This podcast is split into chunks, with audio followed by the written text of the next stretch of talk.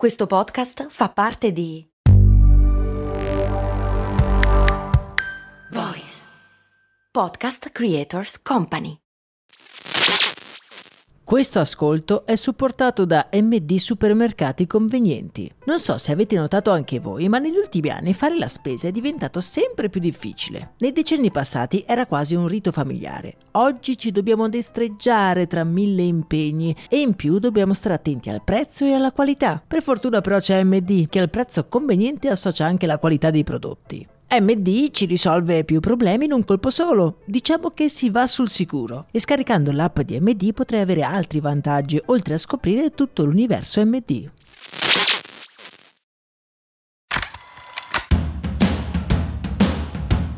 Benvenuti miei cari e miei care, io sono Max Corona e oggi qui su Brandy beh, sarà un episodio un pochino particolare. Come molti di voi sapranno, recentemente è venuta a mancare l'attrice Angela Lansbury. Nata a Londra nel 1925 e famosa soprattutto per il personaggio di Jessica Fletcher, protagonista della Signora in Giallo o Murder She Wrote, se vogliamo dirlo in lingua originale. Lo so che cosa vi state chiedendo. E quindi che cosa ci interessa? Che cosa c'entra questo con le solite curiosità dal mondo del marketing e del business? Beh, non c'entra niente, oppure tutto. Lasciate che vi racconti una piccola storia.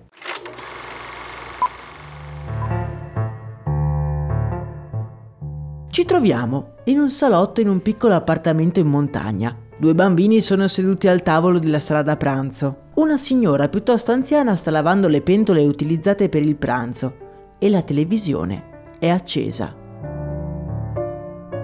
Mancano pochi minuti all'una e i due bambini si guardano trepidanti finché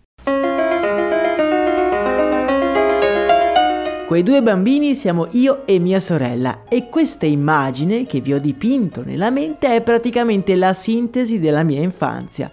Pranzo della nonna e signora in giallo ad accompagnare la digestione. Per tutti quei pochi spero che non sanno di cosa sto parlando, la serie Signora in giallo si concentra sulla vita di Jessica Fletcher, una scrittrice di gialli e detective dilettante che si ritrova coinvolta nella risoluzione di una serie di omicidi che si svolgono nella cittadina immaginaria di Capod Cove, nel Maine. Tra gli anni 80 e 90 la serie è il più grande successo della CBS e raggiunge milioni e milioni di telespettatori in tutto il mondo. Mia mamma mi ha spesso raccontato che appena sbarcata a Washington DC per cominciare la sua nuova vita oltreoceano, la prima persona che ha incontrato è stata proprio Jessica Fletcher, in una gigantografia attaccata ad un grattacielo. E quelli sono anni davvero elettrizzanti per la televisione. Un'altra serie completamente opposta, La signora in giallo sta entrando nelle case degli americani, una serie che cambierà per sempre il modo in cui concepiamo le sitcom.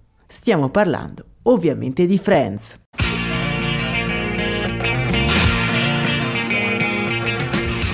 Prima della messa in onda della signora in giallo però il parere degli analisti era tutto fuorché favorevole. Gli anni 80 sono anni votati all'azione. Rocky stende i russi sul ring, lei team è protagonista di folli inseguimenti. Puntare tutto su una vedova detective amatoriale che va in giro in bicicletta sembra un azzardo sotto molti punti di vista. E invece è un successo. Ma com'è possibile?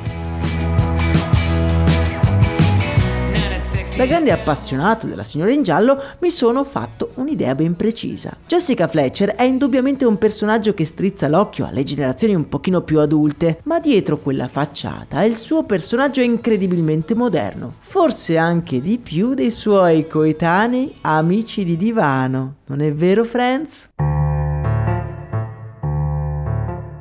La figura di Jessica è estremamente progressista e se vogliamo anche femminista. Jessica è il centro focale di ogni episodio, è indubbiamente la persona più intelligente tra i personaggi e il detective della polizia, sempre un uomo dalle dubbie capacità, viene costantemente surclassato ogni singola volta per più di 260 episodi. Senza contare che per l'epoca una pensionata vedova che si crea una carriera da una piccola cittadina nel Maine era ad esempio ed ispirazione per molte donne in questa situazione. Malgrado in là con gli anni, Jessica Fletcher non si nasconde dalla vita e dal progresso. Inizia a scrivere con una macchina da scrivere, poi si aggiorna passando al PC e addirittura ai computer portatili, certo non senza un po' di diffidenza. Un altro aspetto importante è l'amicizia. La signora in giallo non ha né amanti né noie amorose. Non ne ha bisogno ma ha bisogno degli amici. Amici che è felice di aiutare e su cui sa di poter contare, senza dimenticarci l'infallibilità del suo giudizio sulle persone, il suo vero superpotere che chiunque di noi vorrebbe avere. Malgrado i continui omicidi in cui è coinvolta, Jessica ci trasmette un costante senso di sicurezza. Non è solo nostalgia, è una zona di comfort nelle nostre vite caotiche, piene di stimoli e luci sfavillanti, è sinonimo di un tempo in cui tutto è in ordine. La nonna è in cucina, e tutti i torti del mondo vengono sanati. Senza contare che l'intrigo è accattivante quanto basta, sia per non essere impegnativo, sia anche per essere quantomeno soddisfacente. A livello di business, La signora in giallo è stato un capolavoro di differenziazione.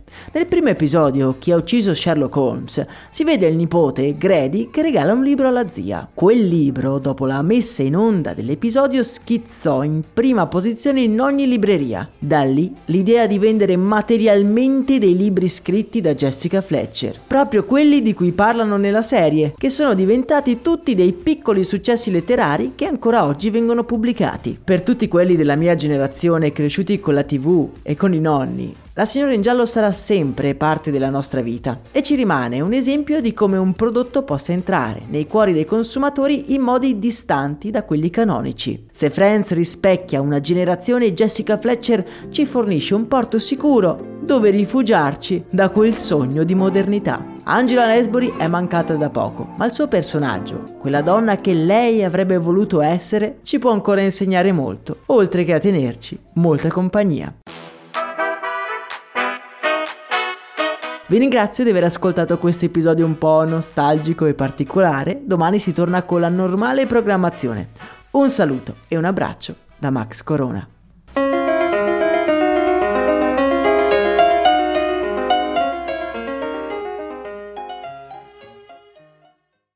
E adesso un bel caffè finito. Perché rischiare di rimanere senza caffè quando puoi abbonarti a Caffè Borbone? Prezzi vantaggiosi, costi di spedizione inclusi, tante possibilità di personalizzazione e l'abbonamento lo sospendi quando vuoi. Decidi tu la frequenza, la qualità, scegli tra le cialde e capsule compatibili e crea il tuo mix di gusti e miscele. Mai più senza caffè con l'abbonamento Caffè Borbone. Tutte le info su caffèborbone.com.